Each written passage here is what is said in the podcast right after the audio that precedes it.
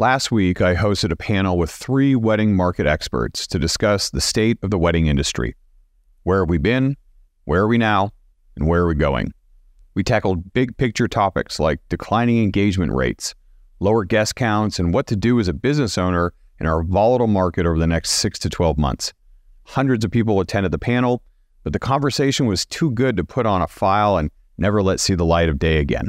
So I'm putting it on the podcast as an episode for you, our audience, to hear, and also to look back on when you're unsure about the direction to take in the coming months. Enjoy the conversation. It's one that needs to be heard and shared in the industry.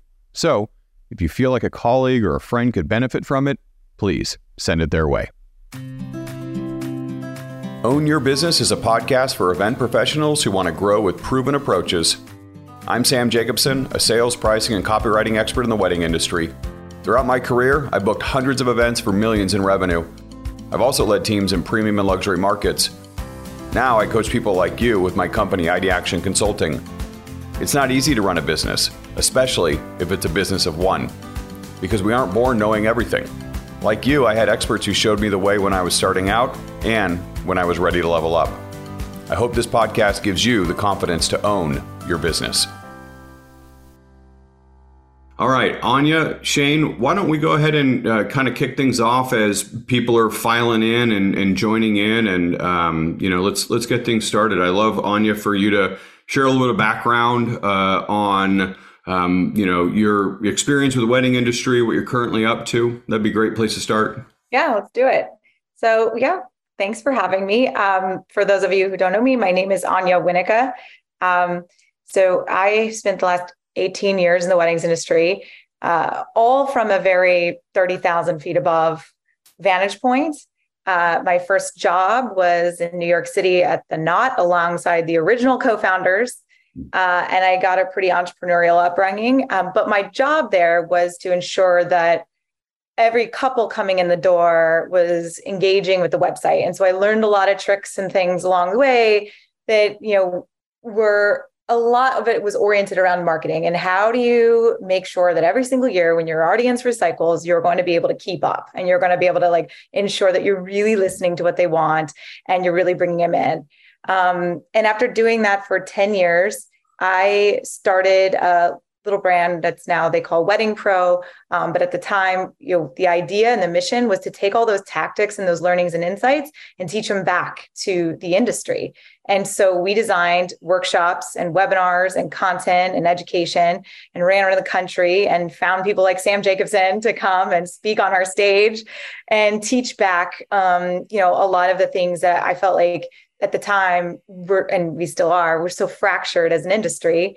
Um, and so you know how could we find ways to bring you know really smart caterer who's good at operations to teach a planner who's trying to scale her business and and those types of things um, and then I uh, did another little pivot, big pivot, and um, founded a fintech company, a venture backed fintech company that processes payments for the weddings and events industry. Reason being, because at that point, um, and I still feel this way, our industry certainly doesn't get the credit it deserves when it comes to how large we are. And I think one of the things that are missing, which is obviously uh, most of us are on the same mission, is to give our industry more of the credit that it deserves. And so at the time, I think it made a lot of sense to get the conversation moving around money. And so we we did a lot of that and we processed payments. Today, I work with a handful of tech companies within the space, a little without of the space. Um, but my mission is still the same. Like I still believe, you know, this industry is so big, over a hundred billion dollar industry. I think conservatively, I know if everyone's got different data points, but when you look at it and you think about the B2B payments and the things going on, there's so much money, but yet we play it really small um, oftentimes. And in times like this, which is why we're all together, it uh, can get we can get into that scarcity mindset so quickly. Um, and I'm so glad that that we're all here together. And um, I will stop right there with my intro. Oh, and I'm in Brooklyn, New York, New York City proper. If you ever want to have a coffee, I'm here, and I love coffee. Thanks, Anya. You know, Anya and I, we met long time ago, maybe close to 10 years ago. And I, was there with the, the, the, traveling workshop tour back in 2017. I was just starting out and, and you were just getting going with the Wedding Pro side of things. It was, uh, it was fun. We got to spend quite a bit of time together. Uh, I respect the hell out of your uh, uh approach and your perspective. So thanks so much for, for joining Anya. Shane, Tell us a little bit about yourself. You've been in the wedding industry for quite a while, and and uh, I'd love to hear a little bit about your background and, and what you currently do with with people who are uh, looking to grow their businesses. Yeah, sure. So uh, thanks for having me. Um, Shane McMurray. I'm in Tucson, Arizona. So if you're in Tucson, Arizona, in the desert, then come on out. It's hot, but you know, coffee's still good, uh, even when it's 100 degrees outside. Um, so I uh, I started. Uh, I'm actually a software engineer programmer by trade. I've been programming. I discovered computers back in the early '90s, back when we were like dial-up modems and 286 processors. I was just fascinated with computers and uh, learned how to build them, learned how to program them, and I became more fascinated with the data side of the world and started working in that space more. Uh, I ended up working for Intuit, did a bunch of stuff for their call center uh, on the data side, uh, worked for a healthcare startup for a while, uh, did some work on, in that and helped them. I also have worked in the defense and um, aerospace industry. i am on a patent for some stuff. I helped them build some software to run some billion dollar programs for stuff. And so kind of crazy stuff. But uh, in the early 2000s, uh, my wife and I started a paper company. Uh, we were making paper by scratch. I wanted to um, understand the market. You know, where we started selling wedding invitations. So I was like, hey, how many people are getting married? What's, you know, and at that time, this was probably 2002, 2003. There was no data out there at the time. So I ended up just doing a bunch of research and uh, basically started the wedding report as a business blog like hey i want to get back to the you know like businesses trying to understand how to make this stuff work. And um, and ended up basically taking the research that i had done created some um, reports around it because i if i needed it i thought i figured everyone else needed it as well. And i published my first research in uh, 2005 of July, and that's when I started the wedding report. I ended up incorporated in 2007. Uh, I don't actually work in the wedding industry more anymore. I haven't worked in the wedding industry since the paper business back in the early 2000s. So I'm sitting way outside of the industry, kind of looking in, going, what's going on? Uh, and I've been collecting data since that time. How many people get married? How much do they spend? Lots of different facts about different, many, many, many different things. I've probably collected well over a million data points since I've been doing this. Um, I don't know. It's it's been a long time. So, anyways, that's where I'm at. And so right now, I that's what I do. I I, I basically do the wedding report. Um, sell research. I am a research company. That's what we. That's what I do. That's it. That's all I. That's all I'm focused on. Understanding the market.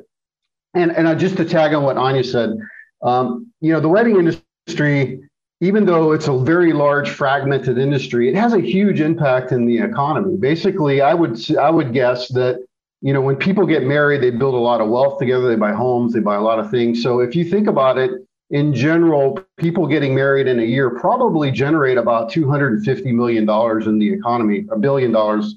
I mean billion with a B uh, in the economy every single year just from buying homes buying vehicles, buying household goods, all the things that you would do when you get married. That money gets regenerated, all the taxes, all the jobs that support that in every single community across the across the country. So it's a huge industry and it's very fragmented. It's it's very you know like a lot of small players in this space, um, but it's a huge it has a huge impact in our economy overall.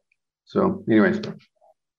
Yeah, thanks for that, Shane. I appreciate it. You know, I, I uh, was talking to Shane and, and Anya before we all hopped into the room, and one of the things that I, I thought about when bringing the panel together, uh, obviously Steph's not here, but between Anya and Shane, I see Anya's kind of qualitative understanding of what's going on with the person to person connection that she has in the wedding industry moving around for so long and Shane has kind of the quantitative understanding of what's going on. Also both of them going back you know almost a couple of decades and and being able to see you know uh, what's a blip and what's a trend. And and and I want to talk more about that. Uh, before we do I I will introduce myself. I know that uh, there's some people here who know me some people who don't. For those who don't my name is Sam Jacobson. I'm a sales pricing and copywriting expert uh, I work exclusively with wedding pros. My wife and I own a company. We have uh, seven full time employees. Uh, we do copywriting for websites. I do coaching, and we host uh, online courses, programs, and in person retreats. Uh, you know, we we think that every wedding professional has some measure of success that they want to achieve, and our job is to help you achieve that, whatever that might be. I talk every day with clients. I went through actually, we've had 747 clients uh, who have uh, worked with our company over the last six plus years. And so we talk with a lot of different people in a lot of different fields from a lot of different markets at different levels of maturity or success with their business. And I can tell you right now, for the last six, nine months, everybody's kind of talking about starting to whisper, and now it's a little bit more of a roar. What's going on with 2023? And so I thought that it would be helpful to bring together some of the smartest people that I know in the wedding industry to have a conversation, a discussion about that. And so that's what we're going to do today. Thank you all for joining who are here with us. I like to follow a, a narrative that I learned from my old boss, Brent, uh, about planning and that's what i want this really to be is a planning session for everybody who's attending the webinar or listening to this afterwards and that is that we have to start with where have we been and then we can identify where we are right now and finally we can focus on where we want to go. We need to make sure that we know where we've been and where we are now before we get too focused on what that path looks like because where we've been and where we are now will help determine the trajectory and the course and the approach that we take. Uh, it's been pretty strange in the wedding industry i mean everywhere obviously but in the wedding industry specifically there's been such huge lows and huge highs compared to other fields over the last three and a half years.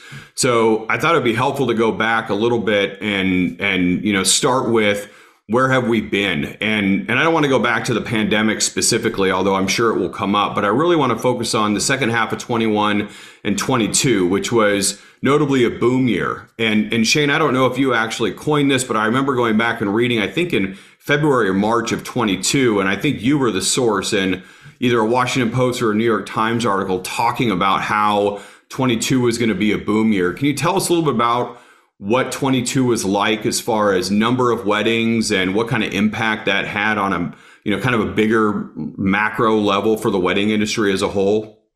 Yeah, sure. So uh, 2022 was a larger year than normal. I mean, typically we have about 2.1 million weddings a year in the U.S.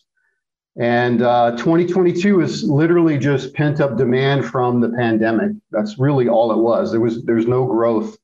There's no real growth there. Just I just want to be clear. And in fact, I brought that up way before when the pandemic was happening. But um, and we don't really know exact numbers yet. We probably won't know till later, the end of this year, probably exactly where where we fell. Maybe early next year because states are so far behind on publishing data. But I think it's going to fall around 2.4 million is the number of weddings that that took place in 2022, which is which is more weddings than has happened since like early 90s, maybe even the 80s. Uh, 19, uh, uh, 1983, I think, or 1982 was 2.47 million. That was the highest number of weddings we had uh, in the U.S., and it's been falling ever since then unfortunately. So that's uh, that's kind of where that's that's what 2022 was. It was literally just pent up demand from the pandemic fallout. And you know, Anya, I, I, know that you were, you know, working with fintech company at the yeah. time, and so you saw a lot of what was going on. You know, what what are some of your observations about 22? Yeah, I mean, certainly there was a lot of processing going on, payments processing going on.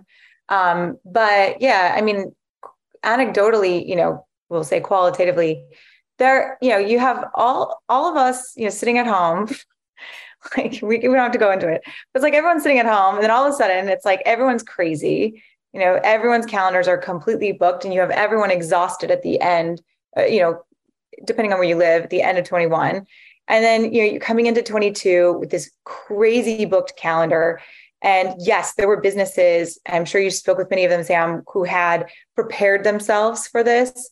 Um, but staffing was an issue. You know, there were so many things that we took for granted pre-pandemic that were just not in place and and you know systems logistics transportation all those things were not in place to handle what was happening in 22 and so yeah like you know it, from when you talk to to people across the country it didn't really matter where you were everybody was doing fine from a revenue perspective and from a bookings perspective. But if you looked underneath the hood like it wasn't it wasn't that they had all yeah magically become incredible marketing experts. It was that you just they're just more people who are asking for these things. And so as a result i'm sure we can get into it you know many almost felt like they had to raise their prices.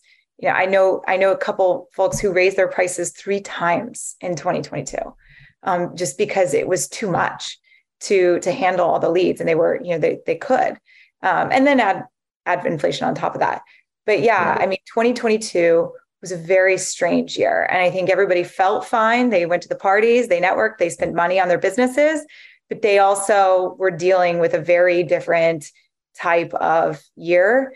And as we know, our our this is what makes us so unique is the seasonality effect and the and the way that culture and and and what's going on out there in the macro level, it directly impacts all of us. Mm-hmm. You know, it's interesting. I remember back in early days of the pandemic when there was that crush of demand on toilet paper. You remember when like like there was nothing, nobody had any toilet paper at any of the stores, right? Like there weren't more people on the planet going to the bathroom that much more, but it was really hard to find toilet paper at that time. And I, I kind of like, for me, that was always the metaphor of, of, you know, it's like weddings were like the toilet paper aisle at Costco, where, it, you know, there just wasn't a, an ability to keep up with the demand. And it wasn't necessarily, um, something that was long term. It just needed to be kind of worked out. And Shane, I want to go back a little bit to what you said about there wasn't actually any growth. Can you tell us a little bit more about what you mean by that? I'm guessing that it has to do with like the averages or the total number of people over a several year period that are getting married. I think that that's a really important takeaway for people here is that you know, it, it, if we look at the if we look at a multi-year perspective, 2022 was just kind of an equalizing year. Yeah, I would agree with that. It's, it was a relatively equalizing year. Um, you know the reality is is there's just less people getting married. The the attitude towards marriage has changed significantly than it was even a decade ago. People that are moving into the age where they want to get married they're not interested in getting married. They're more interested in uh, their careers or what they want to do uh, personally. And then maybe think about getting married or they'd rather cohabitate with someone uh, versus actually getting married. A lot of the people that are growing up have come through divorce. There's more um, single parent families than there has ever been in our history. Uh, there's actually more people that are 40 plus that have never been married than there's ever been in our history. And um, it, it's really just the nature of what's happening, the attitude towards marriage, uh, the societal changes that we see. People just it's not it's not part of what they want to do.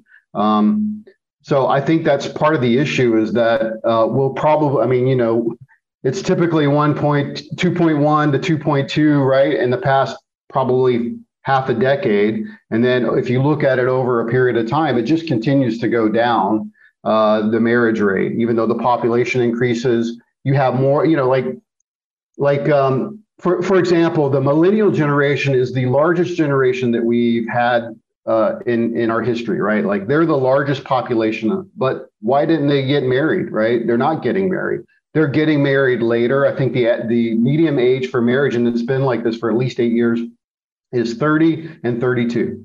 So they're getting married later in in in you know as they grow older, but the more people aren't getting married. Like there's not more people that are getting married. They'd rather live together and stay together, just living together, have a family, build a house, that sort of thing. Um, I don't know about you, but I have quite a few nephews um, that have basically that's what they do. In fact, both of my daughters, who uh, live with their boyfriends. They're not married. One of my daughters has three kids. So I'm like, okay, this is what they want to do. They don't want to get married. So I, I, don't, you know, that's really the that's really what it boils down to. There's just less people getting married, and it's going to continue to be like that. Um, I mean, we can go into projections later, but yeah, that's it. That's what I would say. So this has been a trend that's been happening for years. This isn't like a a, a, a blip where all of a sudden people have stopped getting married or 2023 has a ton fewer people. This is about in line with what we've been seeing with the slow, you know, kind of precipitous decline over the last 20, 30 years. Yeah, but but 23 has a lot more pressures than you would say normally see. There's other things going on here, right? Like yeah. like Anya said earlier, people were burnt out from 2022. I don't know how many weddings you attended, but I mean, as just someone attending a wedding, I probably attended more weddings than I've ever attended in my life. And so there's probably some burnout there. People are tired of doing that stuff. You know, like I'm not going to another wedding or I'm not having a wedding, not planning a wedding. So there's some of that too, right? There's some burnout. There's also the decline in, you know, just people generally like it's the drop off from previous, right? So 2022 is high, and all of a sudden you have this huge drop off, and people go, "Hey, where is everybody?" Well, it's just back down to normal, right? And and then there's the added pressures of what's happening today in the in the economy. You know, cost of living is is much higher than it was even a year ago, and all of those things are adding pressure onto what's happening. Mm-hmm. Yeah. yeah. I want to get into that here in just a minute. Anya, I'm curious, what would you like yeah. to add to that? Yeah, add to that the sale, like going back to the folks that were raising their prices in 2022 because they they needed to because you had so much demand. There was also another thing at play besides there just being pent up demand, and that is that most couples that do get married and plan weddings with all of you guys, like they're sitting up above the average typically. Like I'm going to go there and assume that. Um, and those couples all had good paying jobs, like really great paying jobs with a lot of security. There was that thing called the great resignation. and it it meant that the people who have those, you know, your clients, like they're marketers, they work, you know, they work in tech, they work at big software companies, their jobs were totally fine. Um, and in fact, they were getting raises. And so the idea of, you know, upselling them, sure, like I'll go for it. The idea of spending a little bit more price per person, they went for it. They were also hearing that this was a competitive time to get married. So they understood, you know, like, and so I think there's both the pent up, there's people coming at you, and then there's also just this like permission to to do what we all needed to do in 2022, which is plan weddings, price it a bit higher, you know, hone in on that sales process and potentially scale the business with with um, additional freelance and and other full timers. You know, it's interesting. I'm glad you brought up the the increase in prices because I think that's something that we'll we'll end up talking yeah. about a little bit later. The the um, I remember talking with a client of mine back in March of 22, and he and I were sitting down. We are we are going through. We were just having a dinner at a at a conference, a retreat, and I asked him how 22 was looking, and he goes, "I'm not even responding to inquiries for, anymore." Right. I, I, was like, "Oh, that's funny," yeah. you know. And like, yeah. I'm a I'm a sales coach, right? So I'm like, "What are you talking about? You're not responding to inquiries." and he's like, "I'm so I'm already fully booked for 22, and." I, I can't, I'm like, I can't even respond to anything. I'm getting so many of them that I just had to kind of like throw in the towel and just kind of give up. Like that's how busy it was. At least for that person, I know it was like that for so many other people. Yeah. And so so I think, you know, the smart thing to do at that point is like kind of give them the like, oh well price, you know, where it's like if they say yes, amazing. If they don't, oh well, somebody else will come in line, right? So, so you know, my recommendation was don't say no or don't say pass. Just like charge through the nose for right. it if they say yes, amazing, and you can kind of you know cream the the skim off the top, and, and, or skim the cream off the top, and and put it into an account and save it for later. But um, but I, I think that what's interesting about that is that might work as a tactic for that particular time period, but for people who are not versed in pricing strategy or or you know how to deal with your pricing long term that tactic can apply in all situations. And as we go through and we talk about what shane's calling the pressures of 2023 and, and what we'll see for 2024 events what worked in 22 may not and even might not work in 23 or 24 The challenge that I think a lot of wedding pros are seeing right now is that we went to that high water mark and we set our businesses on a course for that particular level of demand and and you know perfect storm in a good way of circumstances pent up demand people wanting to blow all the money that they had saved up from not being able to spend it during the pandemic wanting to party it up and and celebrate life finally with their friends and family after they couldn't for a couple of years. All those things were happening but what worked then may not work and might not work now. And that's i think a lot of what we're seeing is that people haven't reacted by shifting their pricing strategy or their inquiry response time period or or how much friction they're creating in the sales process. Well, and you didn't have any time. like you didn't have time to do that, right? Like unless you had Sam there, like you just didn't have time to do that because you were you were dealing with all these inquiries. It was wild. It was crazy. Yeah, it was just keeping your nose above water, right? It wasn't even your head. It was just like your little nostrils. You're like, I just want to be able to make it through to the next weekend and and just get through this. There was a collective sigh of relief, I think, in kind of first second week of December, where it was like, okay. Uh, another thing that that I'll bring up, and and just because I'm so close to the ground on the sales stuff, is that you know what ends up happening when you're in the weeds, when you're super busy with taking care of the day to day for your business, whether it's this upcoming week's couple or you know, trying to plan out what's happening in a month or finding enough people to design your flowers in two months, three months, staffing, supply chain issues, or whatever, is that when you're looking down at executing today's events, you can't look up and and and focus on what you need to do to plan accordingly in the future.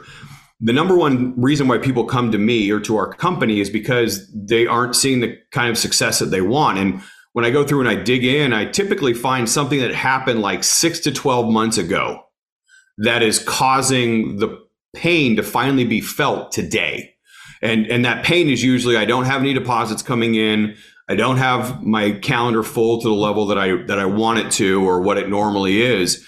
You know, what's going on? And a lot of people look back weeks or months, you know, a couple of months at the most, but it's typically what you did or didn't do six months ago, nine months ago, 12 months ago.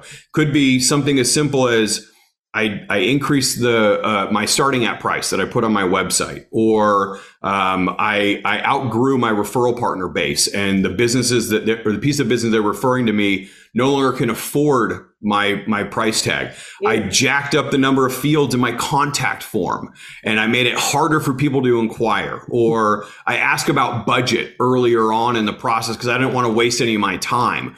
But those were things that worked as tactical approaches when you were in the weeds. But now that you're not in the weeds and you haven't shifted it, you're starting to see the results, which is not getting enough business from inquiries that should have come in six, nine, 12 months ago. And, and so I just want to highlight that how important it is to not look at what's happening necessarily right now, although that's a factor. It's things that you decided to do six months ago, nine months ago, 12 months ago, when this time last year you were so in the weeds you couldn't even see your way out. Yeah, and and and fair enough, right? Like you said, I mean, it's like like Lynn Easton and Marcy Blum literally shut off inquiries on their website at the time. They were like, if you don't know, have a friend that just got married with me, don't call me. I am too busy.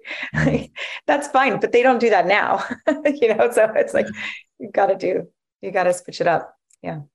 Yeah, that that that um, that that that approach is is important. You know, I I'll I'll say that I don't think that your prices have to be steady. I don't think that they always have to increase. You know, I, I don't think that you're the equivalent of like you know pork bellies or something that you talk about when like you know your services or your products being a um, a commodity, but it isn't a commodity in the sense that like you know we have a fixed supply and a fluctuating demand, and therefore the supply and demand curve tells you what you can charge. Last year, you know, there was a short supply and a massive demand, which meant that you could charge as high as you wanted to, and people were still saying yes. Just like people would have spent three times the amount of money on toilet paper back in March of 2020. But you know, when the supply chain gets fixed, figured out, and things are back to normal, the prices go back down. We're seeing it with travel. You know, travel is one of the biggest cost increases in the inflation index that we see right now. It's through the through the roof. But at some point, it will level out, and and you know we'll get back down to some sense of normalcy. Uh, you know, I would just encourage people in the wedding industry to recognize that, like you said, Anya, like we're always trying to attract new people, which means that we aren't necessarily working with the same audience. So the people who bought something from you a year ago you know, they knew the price of what it was a year ago. The people who are buying something from you today don't know what you were charging a year ago. Unless you're publishing your prices and somebody's following you along for years and years, they don't know that your prices have dropped. And so the risk of things like brand dilution or, or you know, breaking the integrity of, of your pricing is is is really fickle and and not something that I think that we really have to look at when it comes to your your services right now. You're you're not going to you know implode your business if you bring your prices back down to say 2019 or 2020 or 2021 levels. 22 levels are a high watermark. We won't always be able to live there. Yeah for sure. Yeah for sure. Shane i'm curious. We've talked a lot about the number of weddings but one of the things that impacts people um, especially caterers, florists, and stationers, people who who sell a product that is really yeah. dependent on the number of people who attend a wedding. What kind of impact are we seeing over the last say few years on guest counts? Are are we seeing you know uh, drop in guest counts, flatline? Has that normalized over the last few years, or are we still suffering I mean, from yeah. decreased guest counts? Guest counts have been declining since I've been tracking this. Um, and it's not you know like significant but they keep going down. Uh, the only thing i would say is 2022 was probably a little bit higher. Uh, i think people were wanting to have a bigger party and uh, get together with their friends and family more often. But you know uh, as you know and and every time you know one guest you add to the wedding increases your cost. So uh, if people are trying to keep their costs down, then then they're probably keeping that down. The, obviously, there's a lot more increase in micro weddings, um, you know, elopements and things like that. But I mean, it's not super significant. Like the number, like the number of people that have having less than 25 guests is not like this huge number of increase. It's still up there, and um, I would say the majority of it is probably above 75 and below 125 is probably where the core is. Um, and that's probably that's where it's going to stay probably for a little bit. And then depending on how the economy shakes out it'll it'll fluctuate there right? So as it gets tighter to spend money then people look at what where can i cut cost right? How, how can i impact my costs? And the biggest impact is obviously cutting guest count. So if you haven't seen aunt joe in 20 years then why do you want to invite her to the wedding right? So you know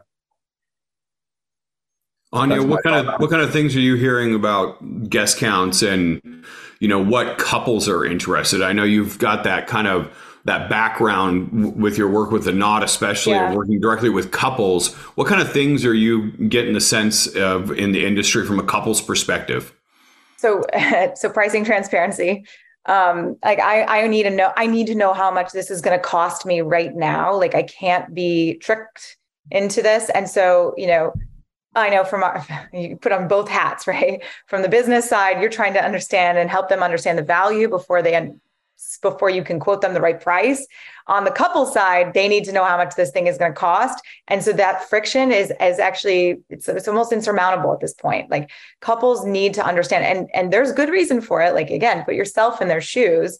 And you know, the more we can do that, the better things are going to go. By the way, um, because think about it, interest rates are higher than they've ever been before. Even in 2022, couples were happy to throw it down on the Amex. Like they are not. That is a very scary idea. Um, next year is an election year. There is a ton of unknown already, and that is only going to get bigger.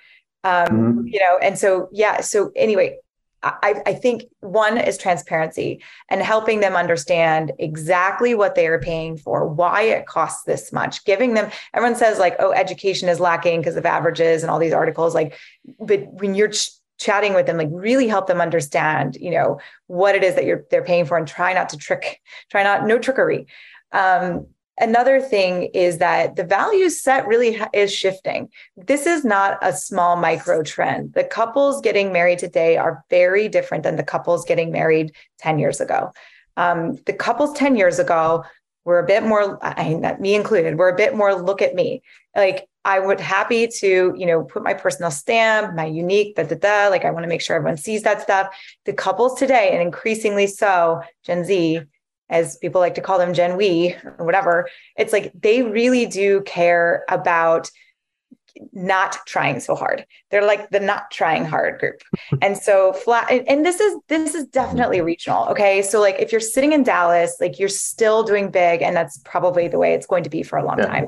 You're still if you're sitting in the South, it's the same thing. But in, in a lot of parts of the country, we have couples that are coming together after college and they move to a second tier city or a city, city, big city. Their their value sets have shifted. And so they want to have a wedding, they want to spend on their guests that they do invite, even though that guest list is smaller. But it's not about showing off um, you know, on the Insta, it's actually quite the opposite. They want it to be fun, as you guys know, the ones that are, you know, whatever. And mm-hmm. yes, to Katrina's point, they're they're booking closer in. Mm-hmm. And so that's the other thing is that like the the the timeline, the time planning timeline is very different than it was. When I was when I started at the knot, it was like two years. It's like 18 yeah. months was the average.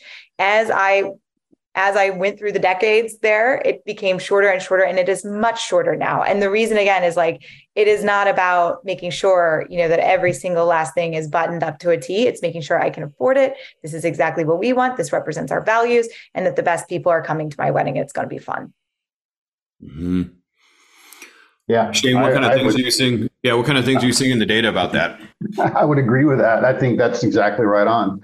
Um, the the you know the reality is is that people want different things today than they did before. Yeah like in dallas or midwest right? Even in the south you see huge you know larger weddings. That's just that's just how it is in that in those spaces right? But you go to west coast you go to northeast that sort of thing those things are changing significantly. So uh, I, I think it's about the experience today more than anything. So smaller wedding but about the experience. I noticed like the things that people care about are okay well uh, how can I capture some of the day, but how can I have a great like venue with delicious food that serves everybody, you know, with a variety of different choices, and then have a good experience, fun time, you know, that sort of thing. Yeah, you know, one of the things you're talking about, and this is kind of near and dear to my heart, are you know, psychological drivers. What motivates people to make decisions, whether it's a wedding or a car purchase or you know, uh, whatever it might be, a, a, vacation, the kind of vacation you go on. Um, you know, there are, as I learned it, nine different psychological motivations, and the one that you're describing, Shane, is uh, engagement, celebrating life's moments, right, indulging in sensory experiences. Um, the the old motive that you were talking about, Anya, is esteem, which is recognition, elevating your status within your peer group so that other people look at you, and you're literally trying to create FOMO. Like I want to have the best wedding of my friend group, right? Or I want to yeah. I want to outdo my sister. I want to outdo my best friend. I want you know my parents to be proud of the party that we put together, and that Instagram that was the motivating. Was brand new ten years ago. It was brand new you know? Right yeah. right and that, that was your way to show off status at that particular point in your life but there are other ways that we can do that especially with social media. You can show off status you know 943 different ways each day if you wanted to and and so it doesn't take a seminal event like um, like wedding. I will say that one of the things that i I saw last year and you know 21 and 22 the second half of 21 and all of 22 belonging, which is a, uh, a third motivation, that, that meaningful connection with other people. That I think was a really big motivator for a lot of the weddings and how they were put together, and the the the intention that people put behind it, and probably some of the decrease in guest count, so they could spend that quality time rather than you know uh, uh, fewer moments with more people and and i'm curious you know it, how the pandemic is going to impact um, you know, that long term. I felt like everybody was wanting to connect with their family and friends, but I, I don't know. Are you, are, you know, either of you seeing that as a trend long term, or do we think that was just kind of a blip on on the the pandemic radar? I think it goes down. It comes down to who's paying and planning the wedding, and like we'll put aside like my friends in Charleston and you know potentially in some Dallas and some of these markets where this generational generational wealth is being passed down from mom and dad to you know the the the couple. Um, and in those cases you know i think it's still everybody's business partners and such are coming to this wedding. But when it comes to today's couples who are young professionals you know paying for their weddings and things like that i, I just i don't see this as a little minor blip i see this as a massive shift in weddings in general I think this is the reason why bridal fashion designers struggle right now because going in and splurging on a big dress is just not mac from a macro perspective the trend. Um, unfortunately, unless you're doing crazy over the top stationery, and many t- many cases that has kind of come by the wayside. I think we're going to see a much much more of a shift just away from all of that. Um, anything that just feels to a couple frivolous, um, you know, doesn't doesn't seem like it's it's worth it. And you know, it's yeah, I, I, like this comment from Tara, like more of a request for pictures with a lot of people versus just the couple, because this isn't like this thing, this isn't this moment for just the two of us. This is, you know, I think it used, I think that was the adage before is that like this is our new life's moment. But at this point, if I'm having a wedding, this is this is for everybody that's coming, and I want to get everybody in the picture. But yeah, I, I, I think it depends on I think for the majority of American couples who are paying for their weddings, this trend only continues to shift. And if you want, you can point at what's going on financially and economically in the US. The middle class is shrinking, and that middle class are our clients.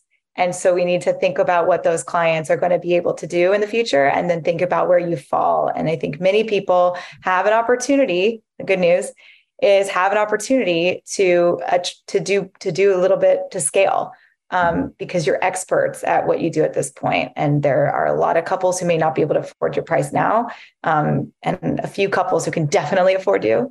Uh, but let's think yeah. about like the next 10 years as the middle class shrinks a bit.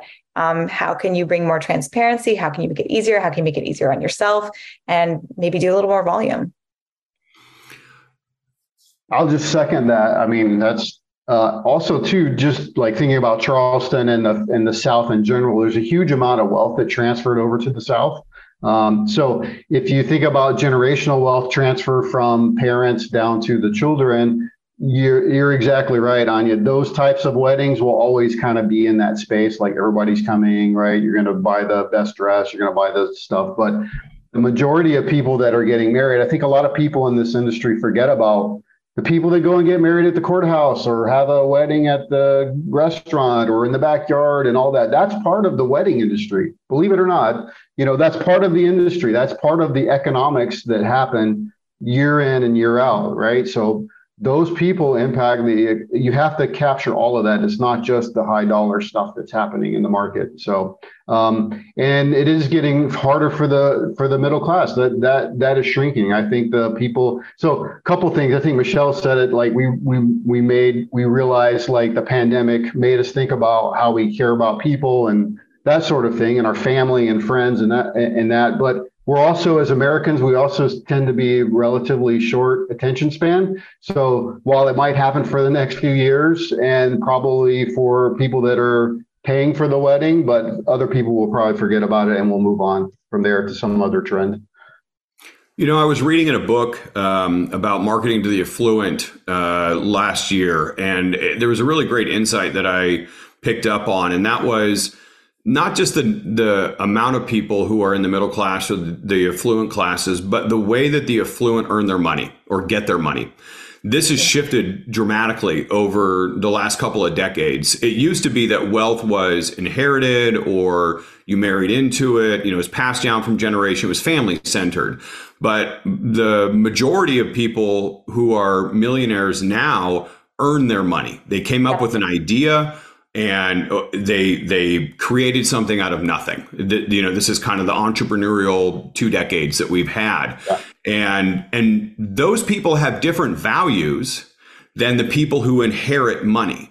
You know, we yeah. talk about the South, but it's more about a culture of this is a, a, family tradition. You are, you know, you, it's your duty and obligation to host an event that brings together our families and our, our, you know, our, our social fabric and weaves it together in, in for the next generation. Um, and I think what's happening is that we're seeing people earn their money in different ways. So even though the the or in addition to the middle class shrinking as a percentage and what they're able and willing to spend their money on the affluent classes are are shifting how they want to spend their money. They you know the people who earn their money they know the value of the buck. They they they had to work hard for it. And this I think is one of my my big frustrations with people who talk about oh the wealthy they they don't negotiate they're my ideal clients they actually negotiate more you don't get rich by giving your money away and, right. and and those people who started a company they want to win. They are competitive. They are achievement. Yeah. That's the fourth kind of motivator. They're achievement driven. It, they see it as a zero sum game. They want a deal, not because they need to save the money, but because they want to win, because that's a value that they have. And so, you know, I see some questions in the chat going through with like the the like, does this affect luxury? I do think that it affects luxury because the values of the people who are affluent buyers are shifting. They don't want to spend their money frivolously, and, or what they see as frivolously as non-practical, impractical uses. I agree. Yeah, yeah. I, I, did. You know, I did see something very recently about.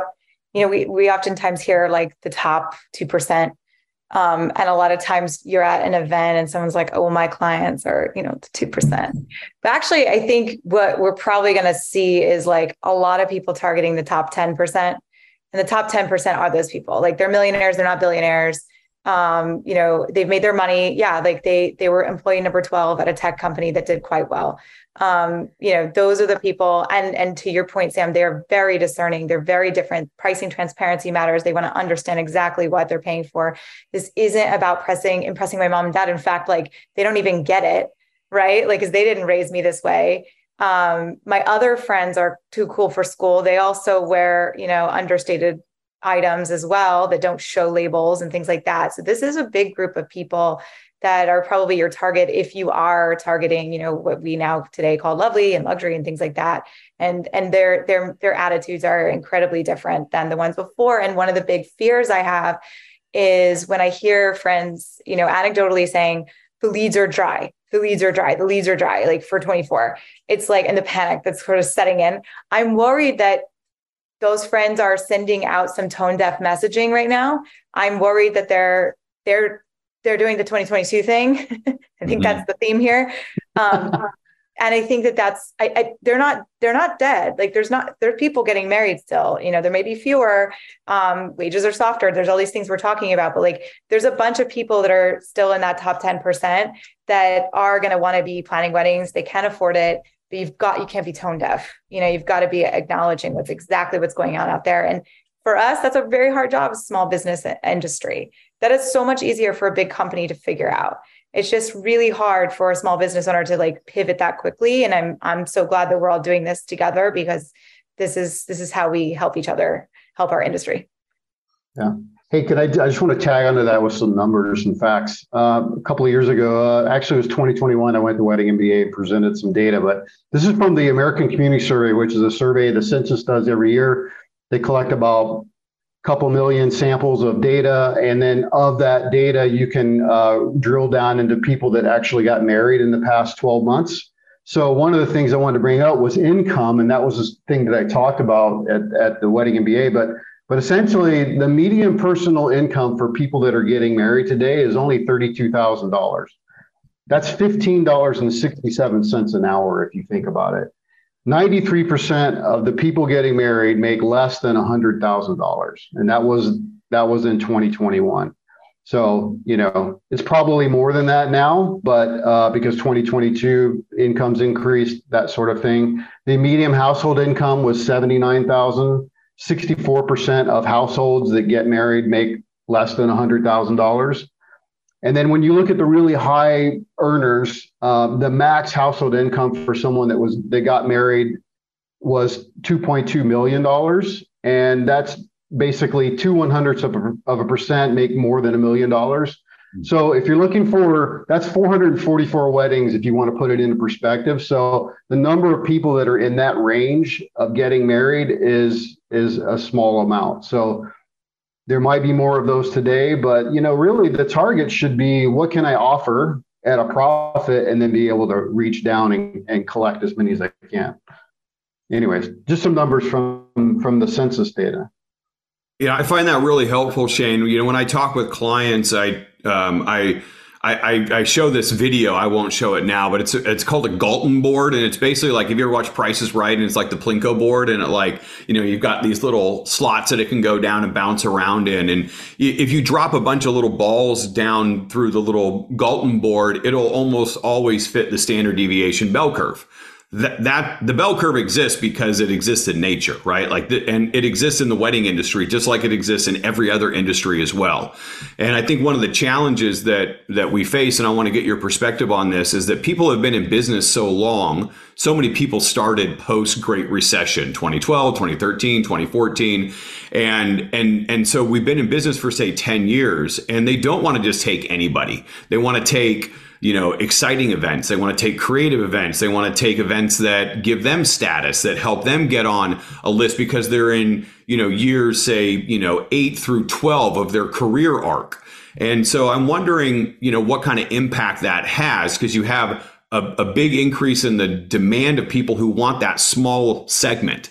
I'm curious, does anybody know anything? I really don't know on what's happened to the number of people who are in the wedding industry providing services with the pandemic, like we've talked about the supply side or the demand side of this a lot. How, how many weddings are are are being you know uh, uh, asked for every year? How what the guest lists look like? How much they're spending and what they're spending it on?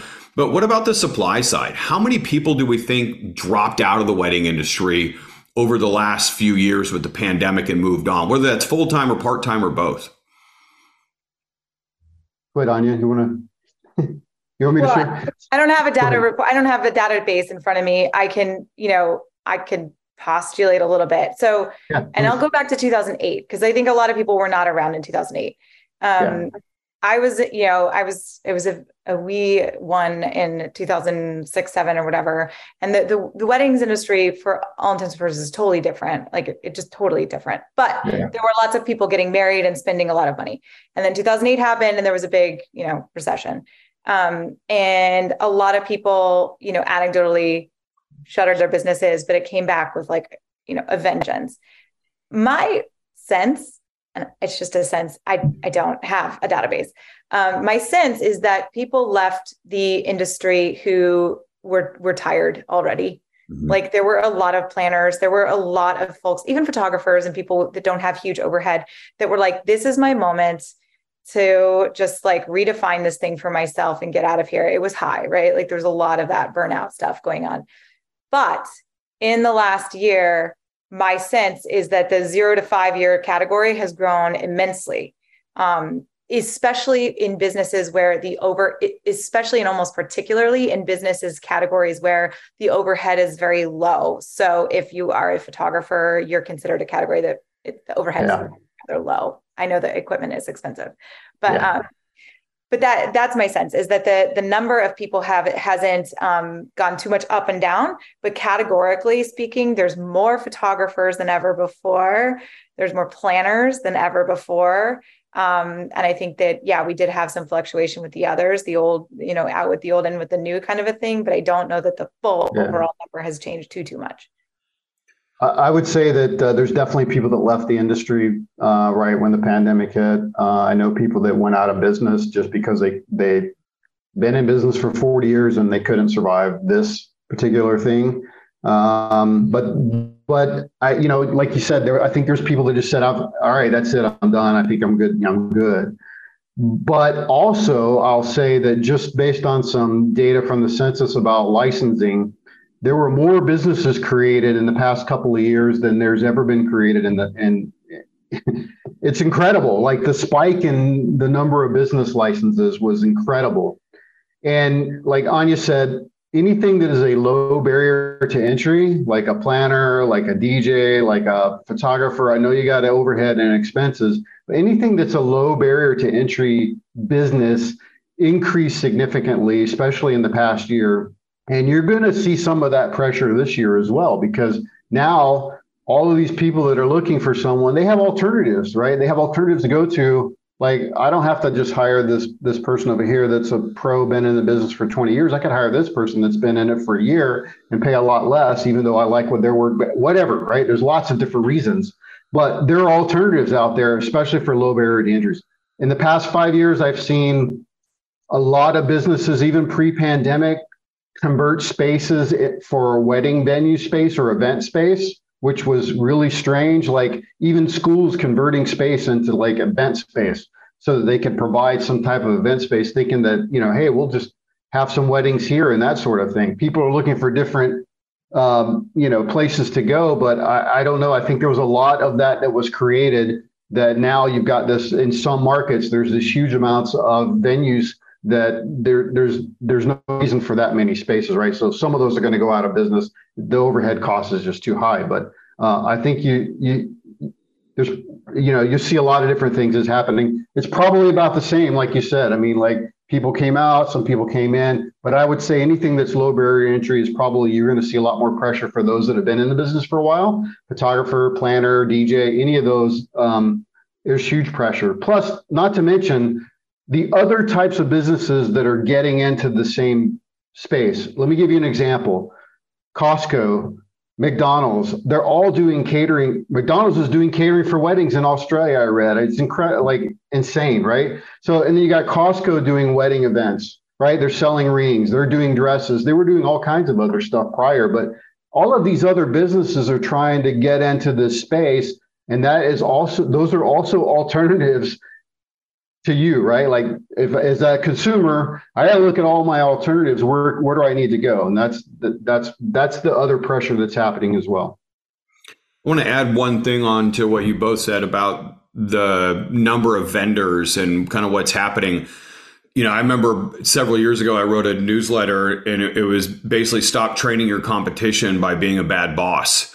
And I think what what I meant by that is that you know as we grow our business, we bring other people on and we show them how to be a wedding planner, or a DJ, or a photographer, or whatever it might be. And you know, I I think a lot of people who are in the entrepreneurial space who start their own business are driven by something called autonomy or independence, freedom. They they don't want to work the nine to five. They don't want to work for the man, but the man could even be you. It could be the woman who's the planner who is providing the paycheck. At some point, people feel like they're ready to spread their wings and go out on their own and start their own company. And so, as the wedding industry has grown over the last you know 10 12 15 years and as businesses have gotten a little bit bigger by adding people on it's provided a training ground a mentorship an on the job practical mentorship for new people to learn the skill set and then eventually say sayonara when the opportunity is there and so you know, we, we see this quite a bit with, you know, you train an employee and then they go off on their own and now you're they're the competition and they're undercutting you and all of that stuff. So I definitely see, you know, some people who made it through the pandemic, maybe their employees were happy to have employment and get a paycheck. You know, they, they made it through and and now that they're in, you know, uh, um, a more secure space, they're willing to take the risk and go out on their own and open up their own DJ business or their own stationary business or their own planning company, whatever it might be. So, you know, this is short version of it and is that the pie is shrinking with the number of people, the guest count, and the per guest spends, and the desire, the motivation, the values, as you said, Anya, for people to you know blow it out with their wedding, right? So the the pie is shrinking, and all the different factors and criteria that we could imagine, and the pieces are being cut up more and more and more because there are more people filing for business licenses and and striking out on their own. And so th- that is something that we all have to keep in mind. I wish that it was a positive sum game right now where you know everybody had the opportunity to book whomever they wanted whenever they wanted for whatever price they wanted, but that's just not the reality. We live in a competitive market right now. This is, you know, I've been I've been saying, um, and I'll use this as a transition that you know, this isn't necessarily the new norm. This is the old norm. This is back to like 2018 when I was traveling around with Anya and company at the Knot Pro workshops, right? And we everybody was talking about, you know, how do I deal with these people who are undercutting me and these newbies that are coming into the market and, um, you know, people who are, uh, you know, price sensitive and I'm getting ghosted. What am I doing? What am I doing wrong? Like the things that I'm hearing now from people, the biggest challenges they're running into are in that realm. They're competitive landscape issues. They're not supply chain issues or inflation issues or pandemic issues or employee issues. They're how can I get a, a big enough piece of this shrinking pie with more people having knives and pie cutters in their hands? Yeah. Yeah. But with the with the added pressure of what's going on on the macro, because in 2018 we didn't have like the types of things that we do now as a result of yeah. the pandemic, things like that. So that's the other thing. And and some a lot of people asked about the tone, what's a tone deaf message? like I don't I don't mean price and that's not what I mean. I mean like the the things that you're posting about and the way you're talking about your clients and the way you're talking about your work. I know like many people are very proud of their fancy tent and like all these things the, like those things just do a little tr- do a little test do a little test for me right? Like go out there and figure out if you can tell play up somebody's story talk about their families talk about what what really mattered to them talk about their values see if those things resonate better um, obviously, we don't have to turn this into a social media thing, but like videos play better. Obviously, the yeah. algorithms have a lot to do with it, but the realness is a big part of that too. It's like, I don't, it is not about just me, it is about we. And I want to feel something when I go to hire this person. I want to believe that they agree with me from the values point of view and that they really care about the things that matter to me. And so it can look tone deaf if the only things that you are posting about are these like perfect, perfect tablescapes. I'm not saying that you shouldn't, because if you're doing that work, that's amazing and insane.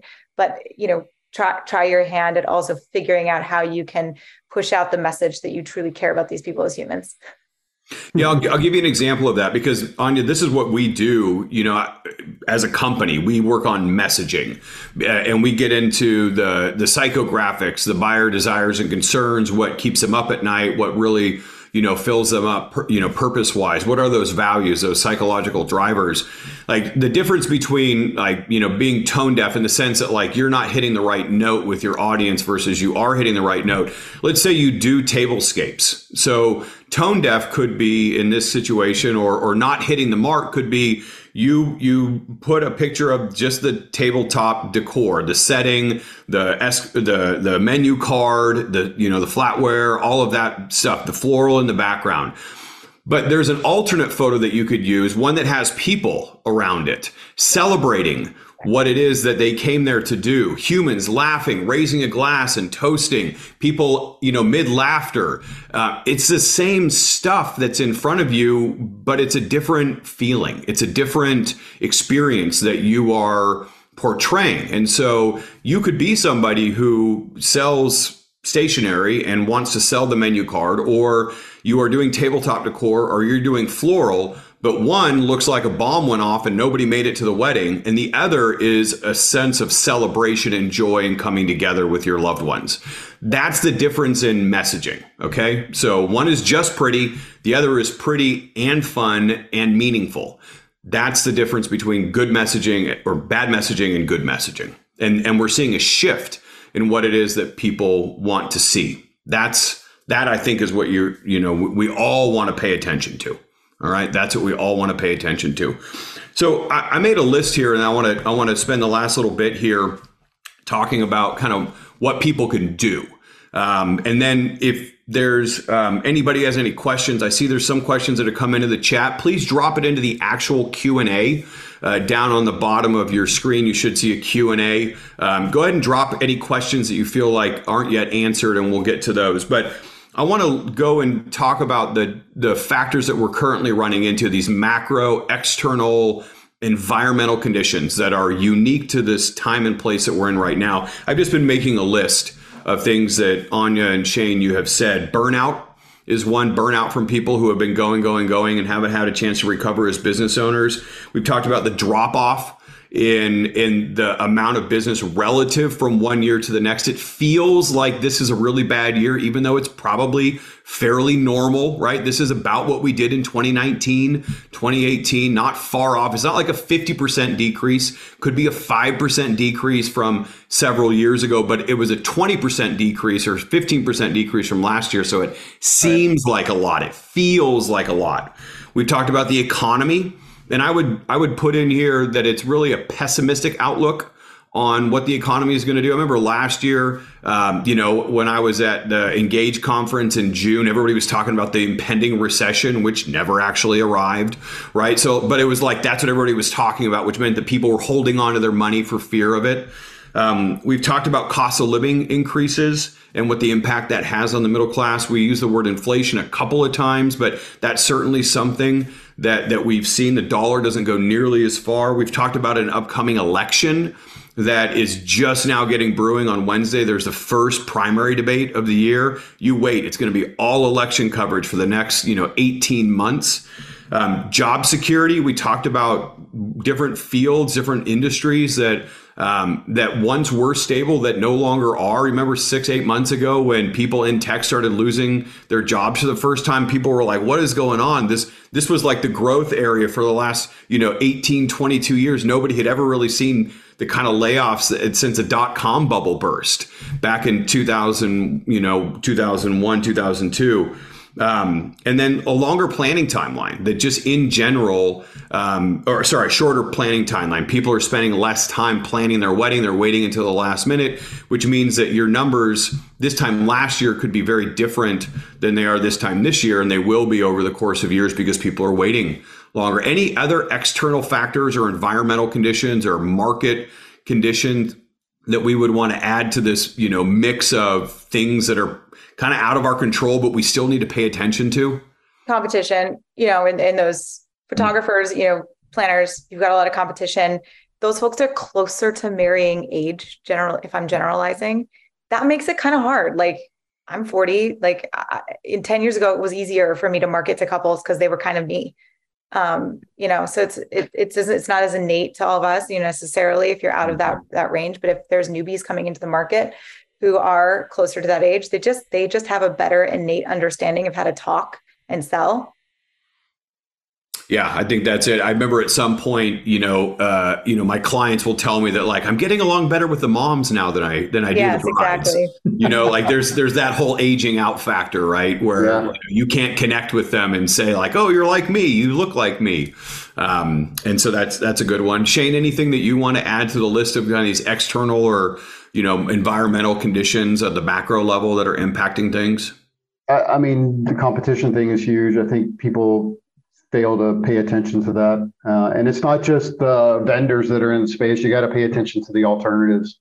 So it's not just the new players, not just the old players. It's the alternatives, and the alternative is basically someone that can provide the same thing that you provide, but it's not necessarily directly you. So, for example, you sell a wedding dress you're a, a dress shop, right? But oh, I can go to Costco, I can go to a secondhand store and buy a dress too. So those are alternative solutions, right? So. Mm-hmm, mm-hmm. All right. So uh, this is a great question. What I want to spend the rest of the time on here. We've talked about where we've been. We talked about where we are right now. It, it, it feels a bit doom and gloom, you know, uh, but it's not. It's still a thriving industry. Um, one thing that I will say before we go into this, recognize that when we're talking about, you know, um, you know, the number of weddings is down. It's down by a little bit. It's not down by like again 50% or something. So, you know, just recognize that we're talking about small changes that we're seeing here in in in many areas. And some of these things are temporary, right? Like in 2023 there won't be an election. It'll or sorry 2025 there won't be an election. It'll be done right? Um, you know the, the, the, economic outlook is already on the up right? You know many people are now pulling back their fears of recession. They're talking about the soft landing is here. Hopefully we've got one or two more rate cut or rate, rate hikes and then we're done. Yep. any other number of things that are going on. So i'm curious knowing what it is that we know we've talked about these shifts and some of these long-term trends what should wedding pros do about it?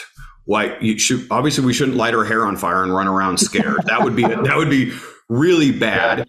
We, don't we, panic. Yeah. Yeah. Don't panic. You know, we also shouldn't just throw our hands up in the air and say, "Oh well, I'll hope that things get better." You know, that's the the rising tide lifts all boats. I talk about like if you're waiting for a rising tide to come along, you like it's going to be a long time guys like you, your business will not survive if you're hoping that you can just kind of ride the waves and you know eventually it'll work out for you you've got to like you got to drop a motor in the ocean and start going in the direction that you want what are some things that wedding pros can do that they can control that they can impact that they can that they can put into practice today tomorrow next week when things slow down a little bit for them in the fall you go on you or you want me to go yeah anya why don't you start Oh, yeah. me? Okay. Yeah. Or if you, or or Shane, if you've got something. Yeah. No, I, will go. I mean, I think I think it, as I'm as we're chatting, you know, people are think some of these things are really resonating. Other people seem to be super scared, but that's.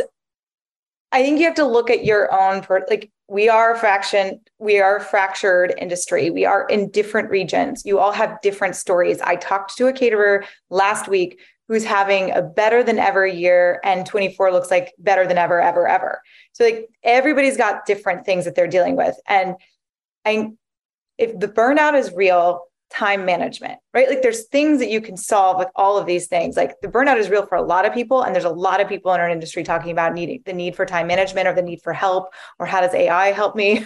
There's a lot of that. Um, there's also like the drop off. Like when when friends reach out and they're like do you are you hearing that there's like no leads i think that's a good opportunity to look at your market and reassess where you fall. Like you said there's this you know you've got your methodology to figuring that out right sam? It's like figure out whether there is a second revenue stream for you here. Like if if it seems like you know business as usual isn't working it's because it's not. And those same couples like are not hearing you. So there's probably a mix of the right message or the wrong message that's going out there, as well as potentially an opportunity. Um, you know, everybody who's watching has probably deep experience at what they do, and they could probably offer. They're probably leaving money on the table. My guess, because there's probably couples coming in the door who are way out of your price range, and you just can't help them.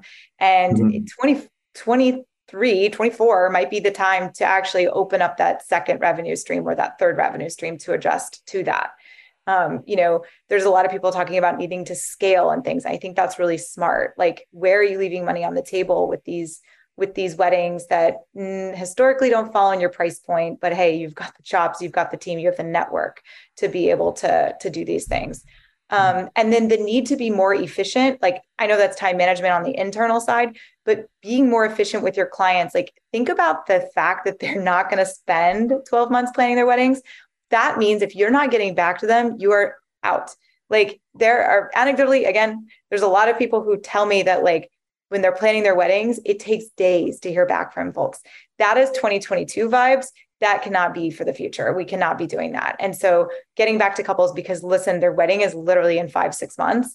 And so the more efficient you can be in terms of like booking and, and, and getting back and replying and being personal and all that stuff, um, the better, which again reminds me of 2018. it, it is. It is. I remember being at one of the workshops that we were at and something like 47% or the, you know, the couple said that they didn't hear back from some of the vendors when yep. they inquired, which is nuts. Um, I've also read studies. I think I can't remember if the guy was at MIT or he's at Harvard when the study was done, but basically he said that if you're the vendor and you're reached out to and you get back to them within five minutes versus 30 minutes, that you are nine times more likely to get the booking. Nine minutes versus 30%. 30 minutes. You had a 1% chance of winning the business if you got back to them within 24 hours. 1% chance of winning the business in this particular study it is going to be different for for wedding couples who are getting married, of course. But the point is, is that you have a significantly higher opportunity to to start the conversation, to connect with the client, to you know educate them however it is that you want to do that to get to the point where they end up spending money with you or spending more money with you if you get back to them first or within you know a, a short period of time compared to like my office hours are monday through thursday 9 to 6 and i'll get back to you then. Like yeah. that that works in client management. If you set expectations that does not work in you know 2023's market. Sales and leads. Yeah sales. yeah. No way. Yeah, it yeah, doesn't work. Streamlining right? Like yeah. the streamlining, like actually getting down, you know, getting your hands dirty and assessing what is what does your workflow look like right now? Like there's probably burnout is is a result of those streamlined um, you know those operations not being fully intact. And by the way caterers are really good at this because they have to be because they run big teams. Even the small ones run big teams. And so if you look you know if you're looking for friends or stuff like i would i would actually go see if, what the director of operations at your favorite catering company has to say about how you're doing things yeah. Mm-hmm. Yeah, I think uh, c- catering companies are a great opportunity for everybody to learn. I mean, there, I, well, I, always that's a profile if you're ever looking to hire somebody, get a catering manager, right? Because yep. they're like they are such good employees, such good team members because they're about the business side of it, um, not about the other side of it. So I think that's great advice. Talk to the caterers; they know they know what's going on. Shane, what would you what would you suggest in addition or or to accentuate what Anya's talking? Yeah, about? I mean, I would say a couple things that are inside your control um, because those are the things you can handle. Um, number one, I would just say, I know the industry is like, oh, I'm a creative. I don't care about data. Data's boring, blah, blah, blah. I hate to say that, but you know, look, you run a business, you need to think about and care about data. Period. End of story. Like that's you just got to. And so look at your data and figure out where you're making the most profit. What you know, so a couple things I'd like to say about the offerings, and Anya mentioned this too. Maybe you need to reassess so you can provide different offerings. Look at what you're providing now. See which ones that you're making the most profit on. Think about what are the things that people don't really care about that you're putting in there. Because every time you put something in what you offer you're actually spending money on your side. And then create a new plan. Think about um, like all the luxury brands do this. And and they always create lines that are below right like lines that are down inside right how do they grow their business two three four five ten percent a year they can't always do that in the luxury space. So they what do they do? They build products that they can sell at the outlet stores, right? And that's how they grow their business. So you need to think about what is the sec- second level of revenue that I can make by okay, what can I offer? Maybe it's a smaller package, maybe it's just a couple of things, right? Think about what your couples and your people want. Go go back and ask your couples, hey, what did what did you enjoy about what we provided? What things did you care about? What did you not care about? You can actually create surveys and rank this stuff and then the things that rank the most, that's what you include in your next package. You don't care about the stuff below there, right? So those are those are things that you can do right right now. Those are inside your control. Go look at your data. If you're not collecting data, you need to start right now and, and, and start collecting as much information as you can about your consumers. The second thing I would say is operational efficiency. So look at your business, look at what you're doing inside your business. How are you bringing customers in. What does that flow look like when they come in? All the way from connecting with them all the way to closeout, right? So you got to understand the entire process. Map it out if you have to. Write it all out on a piece of paper and figure out what things that you can make more efficient. What can you automate, right? Automation is the easiest way that you can get operational efficiency. What are you duplicating? There's always duplication within your process. Maybe you're doing stuff that someone else on your team might be doing that you could be doing, or that someone else could be doing. Maybe there's stuff you're doing that you just don't want to delegate, but maybe you need to delegate. There's lots of things that you can do to create more operational efficiency within your business. So I think those are the two things that you could take and and do right now that are inside your control. There's probably more, but for sure those two. That's great. Thank you. Um, I'm going to add in a couple of them uh, that I think you maybe haven't touched on yet. Both of you haven't touched on yet, but um, one of them is setting expectations. You know, my my brother, he's a, a talent manager, used to be a talent agent, and I asked him 15 years ago, "Hey Ben, what do you do? Like, like explain it in the simplest terms that you possibly can." And he thought for a second, and he goes, "I manage expectations." You know, he works with writers and directors who have, you know, googly sized eyes that are filled with dollar signs wanting to make you know a billion dollars in you know uh, writing the next you know how i met your mother you know or whatever it might be. But like chances are you're going to be a script writer for a little while before you get the opportunity to do something like that. So you know i, I would i would recommend the same thing to everybody who's listening to this watching this the thing that you can do is manage your own expectations of what it is that you're going to get from your business this year, next year, the year after. You know, we're coming off of this this big 22 and you know there's there's this feeling that like okay I went up here and so now I'm going to keep doing this. Unlikely for that to happen, right? Like if a plane continued to take off at the same trajectory for too long, it would end up, you know, going into outer space and therefore blowing up and not surviving, right? Same thing with your business. We all know that you can't stay at that same trajectory. At some point, you reach a cruising altitude. And businesses, when they reach a maturity level, will do that. Sometimes you, when you reach rough air, turbulent air, you got to go down and find the quiet air. And I think that's what some businesses are doing really well right now is they're adapting to 23 and 24 rather than focusing and looking back on what they did or were doing in 22. So set those expectations. It's not going to be a boom year every year. It can't be. It, would probably be hard um, for you to do that. But the environmental conditions, as we just listed, don't don't look the same for now as as they did uh, in the past. There's something called um, hedonic adaptation.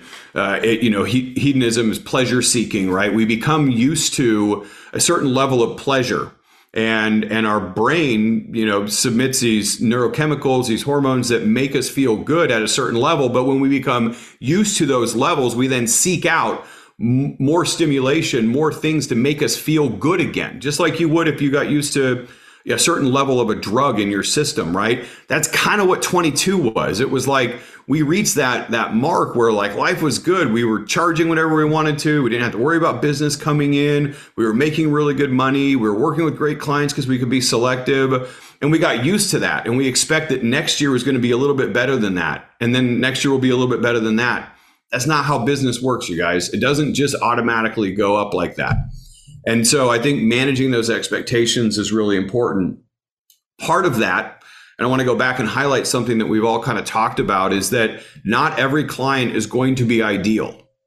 You cannot run a successful business consistently if you are only working with perfect clients, with ideal clients. We want to shoot for ideal so that we can get more of those people in into our inbox and to sign contracts. We certainly want to do that. We want to we want to anchor all of our marketing around an ideal client, but we want to be yeah. accepting in the sales process about what actually hits our inbox and who we're working with. In in our company we talk about the 3 Ps: price, project, and personality. Those are the three things that you're looking for. You want somebody who can afford your services. You want somebody who's going to have an interesting or exciting or portfolio building project. And you want somebody whose personality is easy for you to get along with, fun for you to work with, um, or at the very least, non abrasive. And so an ideal client has all three of those P's as big checks check, check, check. I got all of them price, project, and personality.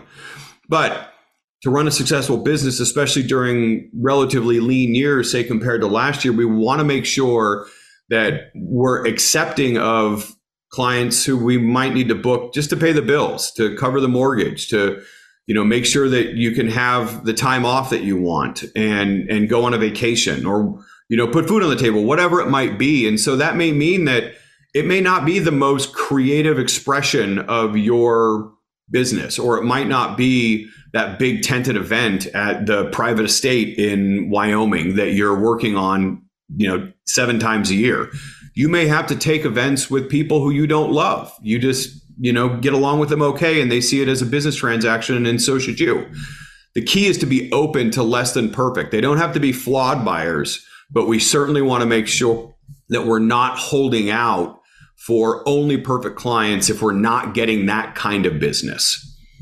And that I think Anya, uh, like you said, like alternate or uh, additional revenue streams. Yeah, that's kind of what you're talking about, right? Yeah. Is like not everybody's going to be top line, you know, client paying top of the dollar. We're going to have to be okay with people who are not perfect and who want to spend less than maybe our ideal client. Yeah, and I think it's important to like, you know, we're not saying devalue yourself and lower your price for the same amount of work that you do. I think it's getting creative with what you offer and like what can you take away, right, from your ter- normal offering and offer somebody who doesn't have fit in the price point. And so it's it's like it's sort of like, you know, what are the there's definitely people who call who are not your ideal. That is going to be probably a trend this year. And, you know, how can you how can you continue to have your bread and butter and then also have these clients that inspire you because i think that that's going to be more of the road that we're taking this year than it was before. Before it was i just want the good ones. I just want to do this forever. I just want 10 perfect events every year. And that's just not the me way too. yeah me too. Everybody wants that. And i also i know there's a lot of like worry around like do I devalue my brand if I take on weddings that don't look a certain way or whatever? There's a decision for you to be to be made there. And that's someone made a comment earlier that Porsche sells a lot of SUVs like those that has Porsche on the you know on the car. And that's where the bread and butter sits right um, or is it that you are like a Marriott that owns Ritz Carlton right? It's like you've got to kind of figure out like are you do you have a second brand or is it just another offering that like allows these people like more palatable price that to come in the door? Um, or perhaps to the project point of view maybe it's a different type of project. So there's so many ways to approach it. You don't have to devalue your brand. I certainly believe that if you have a luxury brand, you can use that to your advantage because people are looking at you and they know that you can do the best work. And if they just can't quite afford that right now, that's fine. Here's what they can. And, and you've got to, you've got to create it for them though. You've got to, you've got to help them help you. Yeah, I mean, go through and look at like Mercedes as a luxury brand. They have a G wagon that's over six figures, and then they have the entry level, you know, two fifty model, which is for you know somebody who's willing to spend thirty five, forty five thousand dollars. So they're both Mercedes, they're both luxury experiences, they're both luxury products, but one is three times as much as the other. So just recognize that you can still have a luxury brand without selling, you know, uh, uh, a Yeah. Ford.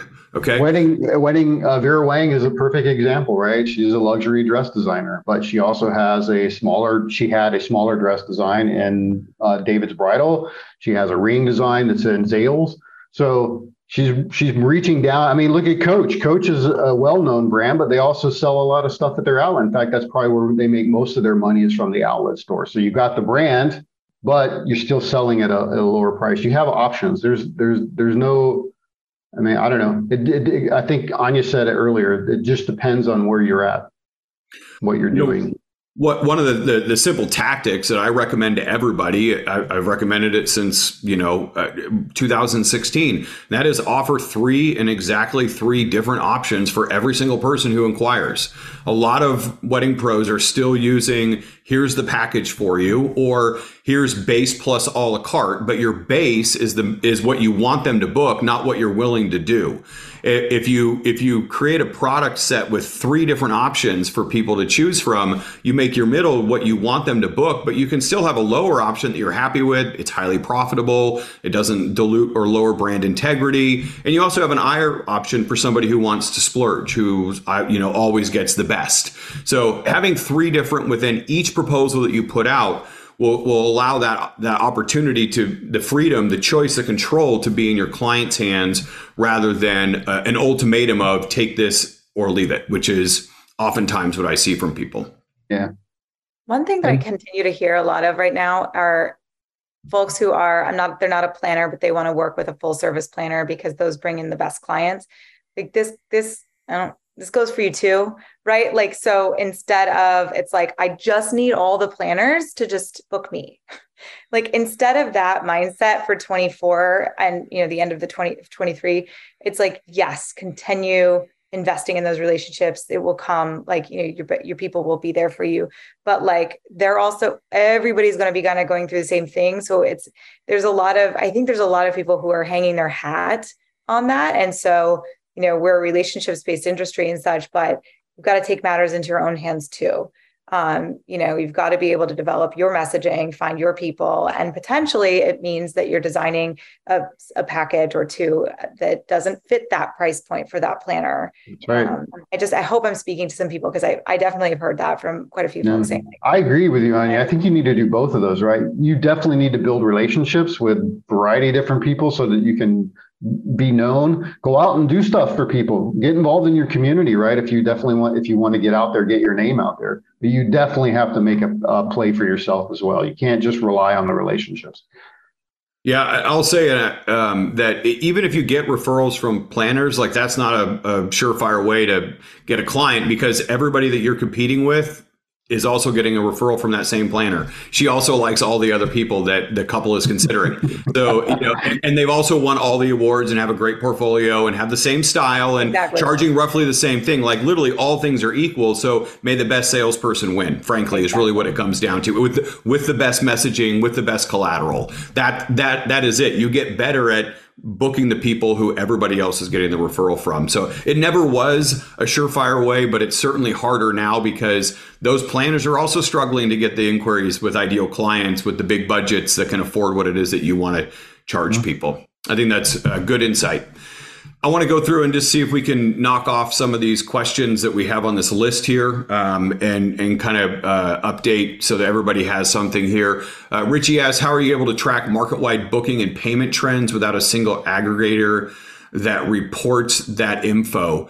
Um, Richie, I w- you know I, I would say that there's um, you know a good opportunity to get the wedding report. Frankly, Shane, I won't make you plug your own product here, but I would recommend getting the wedding report. It's got really great information. It's updated regularly. It gets down to um, specific markets, uh, you know, states, counties, cities, that kind of thing. Um, in your vendor category, all of that stuff. There's tons of data going back for years and years and years. As you can see, Shane is a more of a data scientist than a wedding guy. And so um, I think that there's some objectivity and um, some detachment from the numbers as well. Um, he's not selling you anything other than the report, the information. What you do with it is up to you. Different than, say, the knot or WeddingWire, which has some vested interest in what it is that you do with that information, hopefully advertise with them. So I would recommend that. Shane, anything that you would add in there for a source? I would just say that um, adding, uh, I would just add that you're right. There is no single aggregator. In fact, it, getting the number of weddings is incredibly painful because every state does it differently. Every county within the state collects it differently. So it getting all that data and trying to figure out how that all maps to how many weddings that are actually taking place um, it's a little more complicated than just that but it's extremely complicated. Also too you do you got to do a lot of sampling. You got to do a lot of collection of other data points within markets so there's a lot of pieces that go into everything it's not just oh let's just do one there's not there's not one aggregator you have to collect multiple data points and try and uh, come up with some conclusion about what it what it really looks like. So yeah, exactly. I mean, I'll take take it from me as a founder of a fintech platform designed for the weddings and events industry. Like there isn't one all fits all be all, right? Like our platform was tended to attract higher end planners and such. There's Honeybook they have their own trending data. You know, all the CRMs, they all have different segments of the market. But truthfully, that that that doesn't exist, and you know that's that's a big pain point for all of us. Um, and certainly someday somebody may figure it out, but that's not that's not where we are today. Yeah, yeah. yeah. The, the the problem is is this is a private industry, so there's a lot of private, and it's very fragmented. If you look at someone like the airline, I'll just use the airline industry. Most of the companies that run in the airline industry are all public companies. So it's very easy to aggregate what's really happening in the market because they are required to report data and information. So super easy to do that. But when it's when it's uh, um, when it's all private business and there are no uh, single points, then you can't. You, it's just it's it's a it's a mess. To say at least, right. it's a mess. Let's um. Uh, there's a couple of questions in here that we have related to price. Um, I'll I'll go ahead and kind of uh, take those on and just summarize a little bit about what we said. So, uh, anonymous attendee asks, so is the solution to lower prices back down if you raise them in 2022? I, I would say that's that's a opportunity for certain people who might need to do that, but not everybody needs to do that you know, our, uh, many of our clients are continuing to increase their prices. Some of them are having to lower them. It just depends on where you're at. I, I always say the same thing. I can't tell you what you should be charging, but your clients can. And by that, I mean that if you're getting a bunch of yeses, and your conversion rates are more than 35 or 40% of the inquiries that come in if you're ahead of where you were last year if your if your target count is kind of feeling good right now if people are booking the high package a lot um, that means that yeah, you probably can push. You know, Anya said, and Shane agreed, and I would totally agree. Most wedding pros are leaving money on the table because we're not paying attention to these kind of numbers. Your clients will tell you with their behavior whether you can raise prices or if you need to lower them. Now, I will say that if you do find that you're behind, people aren't booking regularly, your conversion rates are really low, they're booking the lowest option, whatever it may be putting your prices back down lower might be a temporary solution. But keep in mind, and I'll, I'll, use this pen here, that value and price are intricately tied together. You have price over here and value over here. The only reason that you would need to lower your price is that you're not getting enough value to equal out what you're charging. So you could lower your price to make it equal to the value, but I would suggest increasing your value as a way to justify the higher price. But what that means is that you have to get better at selling. It means you, your collateral from marketing through sales needs to get better. And you've got to make sure that you're putting out a product set that creates the kind of choice architecture that's going to lead people to choose you more often and choose the package that you want more often that that's why our company exists because that is something that most wedding pros don't know how to do very well. And it is the number one thing that our clients want from us. Whenever i put out a poll in the industry they always say the same thing how can i build value? And that is what i would focus on long term. So you may need to take a step back from your pricing if you're not booking at the pace that you want and and and sales is the reason why then you might have to back off a little bit but overall you should invest time energy money and resources into building value so that long term you can justify those higher prices so that that's that one. Um, there was another uh, person who uh, asked, should pro scale back our prices some to attract that middle class sector, humbling ourselves a little bit. Um, how do we find the balance again with our prices, both florists and planners? Um, I would just go back, Stacy, to what you um, you know what we were talking about earlier with both Shane and Anya mentioning that you know you need to come up with different services for different segments of your audience of your customer base. You know go back to that bell curve. You can't only focus on the top 15 or 20% of the people who are going to inquire. You could you, you, you might be in that position congratulations if you are but yeah. most wedding business owners are going to have to shoot for that juicy middle of the bell curve and you need to offer profitable services at each one of those segments uh, you know you might not want to service the lowest but you know you should at least have something that hits that juicy middle where two thirds of your inquiries are going to land. You don't want to say no or outprice them. You want to have something that is maybe a lower dollar amount, but it's still very profitable for you. You might have to do more volume um, to get that, but if you create the efficiencies that Anya and Shane are talking about, you'll be able to to make that happen. And again, remember. These are, are tactical or even short-term strategic solutions to the immediate situation that we're in. This is this is the response to all those different factors that I listed out that are occurring right now. Next, in six months, 12 months, 24 months could be very different, but right now, that may be something that you have to adjust. One thing, just quickly to add to that, I, I wouldn't want folks to get the message that that means that they need to be generic and like, because because that that is a that is something that folks will fall into is like okay well this is my like boring packages for the cheap people like keep your personality and keep your brand essence within that because I do think that that gets it gets hard. Like so, if you know who you are and you really know who you are and what you are all about, like you should be able to translate that a bit to to that segment and not lose yourself. That's that's actually where I think the concern comes up of like diluting my brand. Yeah. Like so long as you can continue standing for what you stand for and being extraordinarily delightful or or talented at whatever it is that you offer and doing it on that for that other target that's that's what matters but i speaking from experience there were a lot of generic companies that came out of booms or um, not booms but but times when things were really competitive because of this so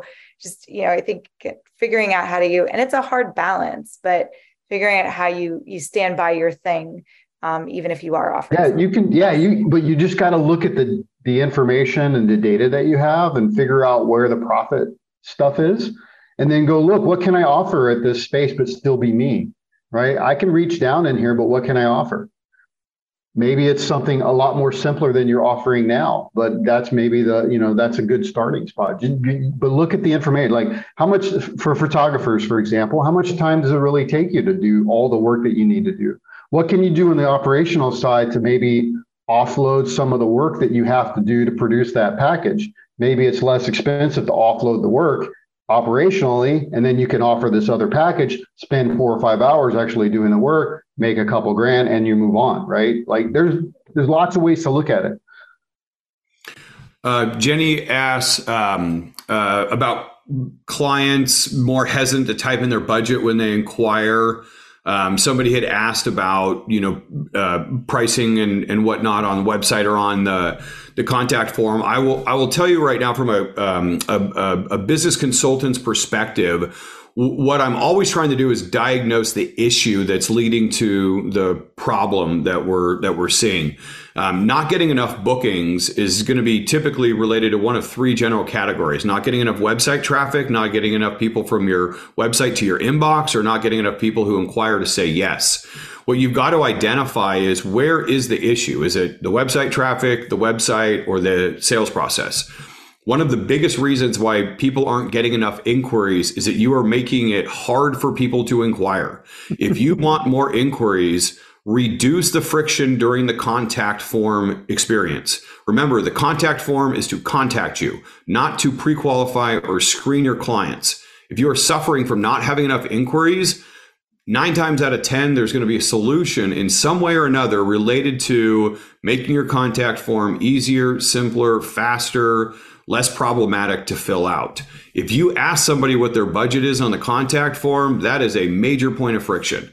And if your goal is to get only a handful of people to inquire who are better qualified, then that might be a, a tactical route to go. But if you are short on inquiries right now and you are hoping to have the opportunity to connect with and build value and to guide your couple through the buying experience, remove the question about how much do you want to spend. You know, you're asking people who don't know the answer to that question what they guess and for a number of different reasons that sends the conversation going in the complete wrong direction if it even gets started at all. So my recommendation would be to remove that from the contact form. Instead, on your inquiry response, if you want to let people know what your starting at price is, do it then. It starts the conversation. It gets them to know what the barrier to entry is to talk about services with you. And hopefully it'll start the conversation without clogging up your, your inquiry process. So just a small tactical shift, but something that um, that that should that should help you quite a bit in the sales this, journey. Yeah, this goes back to operational efficiency, right? Like someone mentioned it earlier. Um, we live in a generation where they want instant response, right? So the the thing is, is you've got to figure out how to make it easy to do business with you, right? Remove as much friction as possible. How can I contact you? How can I do business with you? Make it easy. If you have a product and you're selling it online, uh, make the checkout process super simple. Don't have five forms that you got to fill out just to go check out and, and get a product, right? Like you got to make you got to reduce the friction, operational efficiency. Super important. Just keep in mind what the problem is. The problem that you're many of you are having right now is not getting enough bookings. And so the goal, like period end of story, this is how it works with sales. The more people you talk to, the more people will book your services. That's just how it works. The more people you talk to, the more people will book your services. And so you want to get the conversation started with as many people as you can if you are not getting enough people to fill the dates in your calendar. The odds are that's going to be a strategy that you're going to want to pursue. Okay. It's not like that for everybody. Um, and it's not the only way, but that's like the easiest blanket way is to start more conversations, talk more with client potential clients. You'll you'll have a higher likelihood of booking. You can't you can't get them to say yes if, if they aren't even talking to you in the first place. All right. There are a lot of other questions in here that are kind of tactical. Um, and um, so I'm going to save those for later. If you if you have a question that you didn't get answered that you really want an answer to, email me directly and, and I will respond. There's some stuff in here about discovery calls and niching, um, uh, education and course fatigue and things like that. I'm happy to give you some thoughts on that. But we've been going for an hour and 40 minutes. That's a long time, um, and I want to I want to be respectful of everybody's time. I told uh, Shane and Anya be about 90 minutes max, and so we're kind of pushing that. Um, Shane, Anya, uh, how about in that order? Any final thoughts, parting words of wisdom, recommendations that you would make to people who are listening? I would just say take the information we've shared with you, go and actually apply it. Um, you know, I know that sometimes there's a lot of stuff coming at you. I, I attend stuff all the time, and sometimes, you know, if you if you take one nugget from everything that we're doing today, take one of the things that that either of us have talked about and apply it to your business today, so you can make a difference. Right? That that would be my hope that you get from from why we're doing this. Shane, where can people find more information about you if they wanted to? Uh, go to wedding.report. Super simple. Wedding.report. Frictionless right there. Yeah. Anya, what, what would you like to end with? Yeah, I, you know, 2024 is not going to be business as usual. And I think it's really important that we're all clear on that front. Don't leave money on the table. Um, and continue listening to your customers and expanding your customer base because that's what's going to do it for you in the next year or two. Um, go to more of these. uh, bring because because truly the the big Achilles heel for our industry is we're just big big industry 100 billion dollars strong. Um, but we are so fractured and we're all living in different parts of the country but we are little mini economies. Um, and if we're going to keep doing that we really do need to to come together and, and do more of this education. So oh and if you want to follow me instagram is where i'm the most active and it's my name and i'll just I, I don't know if I can chat in here, but I'll change it on here so you can. Oh yeah, maybe just change your name. I'll change it here so yeah, you guys can yeah. see it. Yeah. So I'll I'll echo what you two have said. I think the you know the lasting message for me is that it's not all um, doom and gloom. It's not all rainbows and unicorns either. But you know our our informal research with our audience and our client base is that about half of the people are struggling right now.